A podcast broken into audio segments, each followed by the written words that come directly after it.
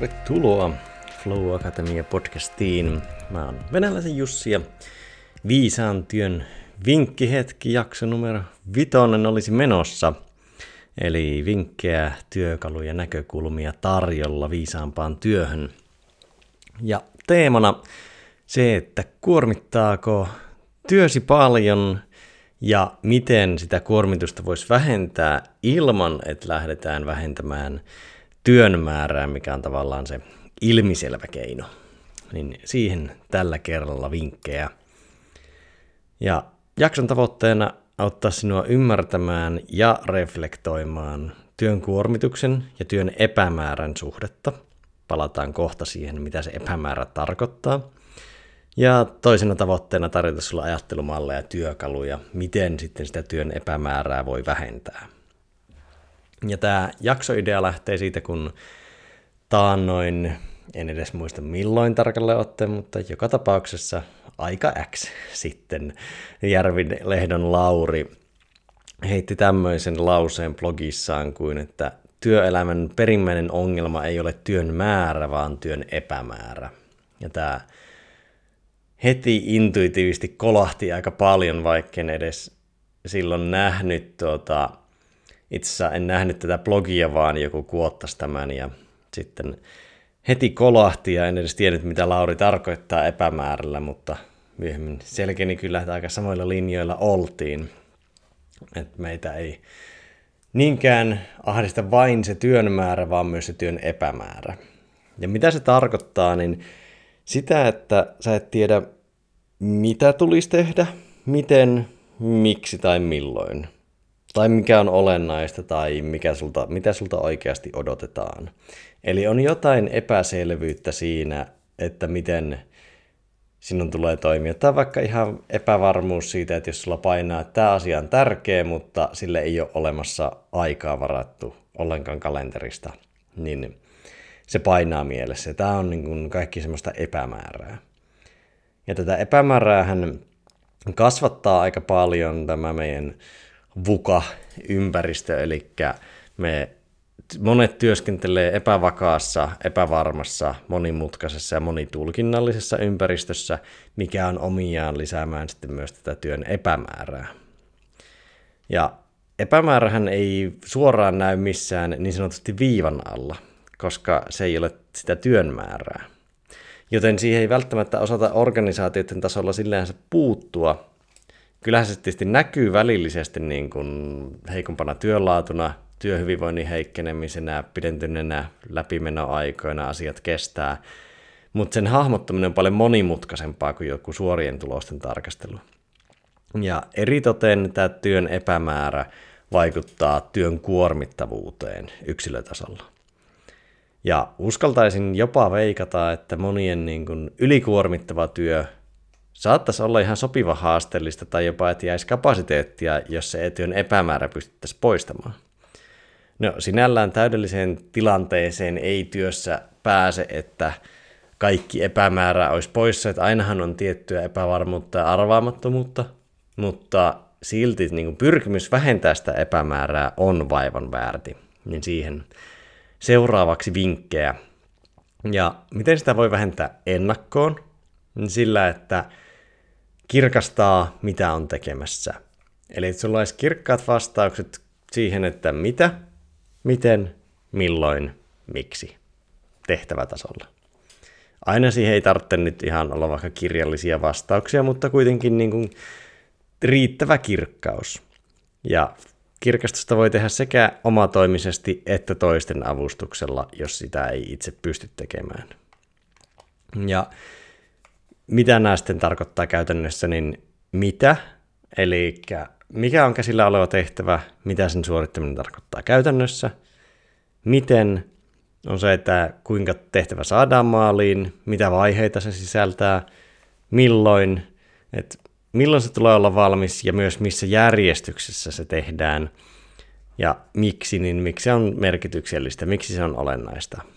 Ja sitten jos puhutaan jostain isommista tavoitteista vaikka tai jos määritellään sinun työnkuvaa, niin sitten just se, että olisi määritelty myös kirkastettu semmoista, mitkä on sinun ydintehtävät, mikä on olennaista sinun työnteossa. Ja luontaisesti sitä epävarmuutta ja arvaamattomuutta on, niin eikö semmoinen ohjenuora kirkastamiseen, niin mikä on pienin riittävä annos kirkastamista, jotta sulla on tarpeeksi selkeä kuva, mitä tulee tehdä. Joskus se voi olla hyvinkin epämääräistä, joskus tarvitaan tarkempaa. Pari semmoista yleisohjenuoraa, niin mitä enemmän jokin asia ahdistaa tai paineistaa sinua, niin sitä tärkeämpi se on kirkastaa. Että jos se kolkuttaa koko ajan takaraivossa, vaikkapa että tällä ei varattu aikaa tai sinä et tiedä, miten joku asia tulisi tehdä, niin kirkasta se.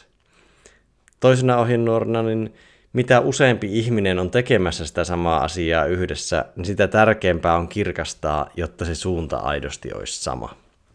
Koska jos antaa vain ison vision, niin kaikkihan tekee sitä vähän omalla tavallaan sitä visiota –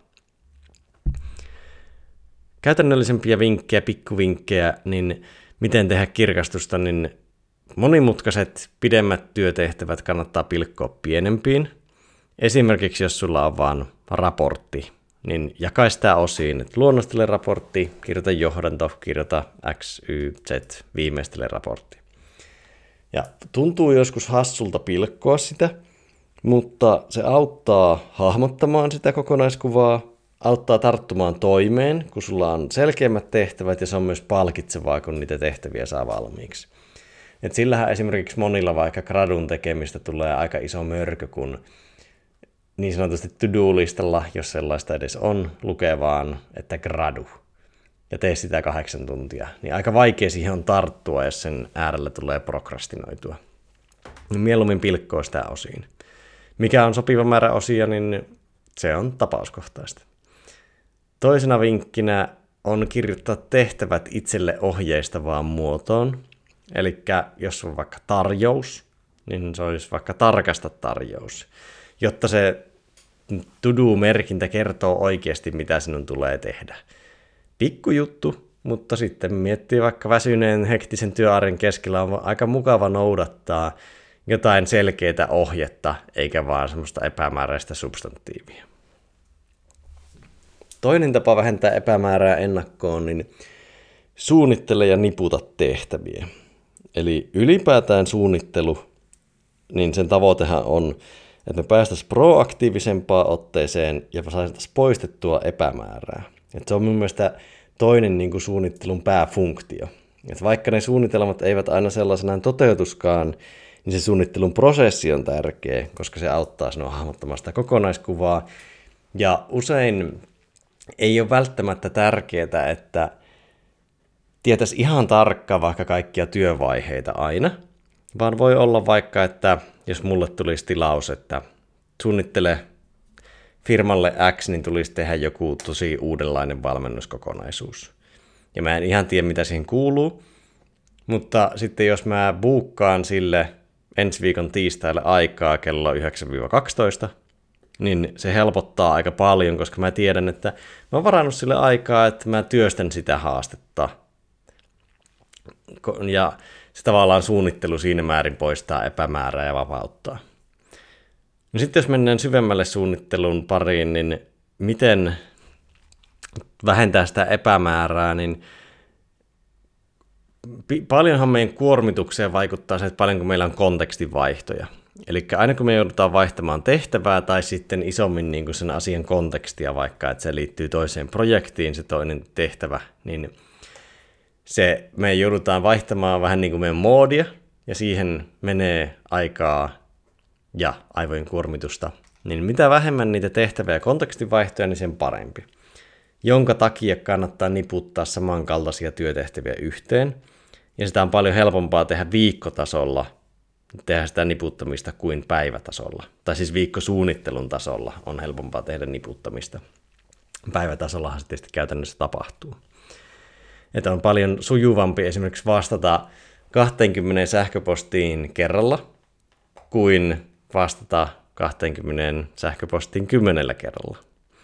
Niin mahdollisimman paljon niputtaisi työtehtäviä yhteen, niin sieltä vähenee sitä niin kuin epämäärää sieltä kontekstin vaihtoväleistä siellä työviikossa. Ja sitten jos sulla on monia projekteja, sanotaan näin, että ääripää nyt voisi olla vaikka, että jos on monta firmaa, jotka tekee ihan eri asioita, niin joskus voi olla viisasta niputtaa ne yhden projektin tehtävät nipuksi. Että vaikka se tehtävät olisi toisin, toisistaan eroavia, niin ainakin niiden konteksti säilyisi samana. Tämä on vaikeasti sanoa, että milloin kannattaa niputtaa ne kontekstin mukaan ja milloin tehtäväkategorioiden mukaan. Minulla ei ole tähän viisasten kiveä. Se täytyy tilannekohtaisesti katsoa. Sitten, miten vähentää lennossa sitä epämäärää, niin vältä monitohelointia. Koska sä et voi aidosti tehdä montaa kognitiivisesti vaativaa asiaa yhtä aikaa, ja tältähän voi toki tuntua, että sä pystyt tekemään, mutta oikeasti se mitä tapahtuu on, että sä vaihdat huomiota tosi nopeasti niiden eri tehtävien välillä. Ja tähän vaihtoon liittyy tehtävänvaihtokustannus, jonka sä maksat ajassa, työnlaadussa ja aivojen kuormituksessa. Ja petollista on, että kyllä se monitohighlanti, niin se saa sinut tuntemaan olosta tosi dynaamiseksi ja energiseksi ja asioita tapahtuu paljon, mutta tutkimusten mukaan tuottavuus voi heikentyä jopa 40 prossaa. Ja monestihan monitoheloinnista puhuttaessa ajatellaan ehkä vain yksittäistä hetkeä, mutta mun mielestä siihen liittyy paljon myös semmoinen kuormituksen ja pirstaleisuuden kumuloitumisen elementti. Että jos sä monitoheloit nyt, niin sinun keskittyminen ja fokus on vähän jo pirstaleina muutenkin jatkossa, niin sä teet myös sitä todennäköisemmin seuraavissa hetkissä. Että jos sä oot monitoheloinut aamupäivän, niin jo lounaalla tuntuu siltä, että olisit tehnyt ihan täyden työpäivän. Eli aina kun huomaat, että teet montaa asiaa yhtä aikaa, niin palauta huomio yhä asian tekemiseen kerrallaan. Koska se on inhimillisintä, tehokkainta ja viisainta. Et vaikka pöydällä olisi monta asiaa tehtävänä, niin pidät tehtävät jonossa, älä rivissä.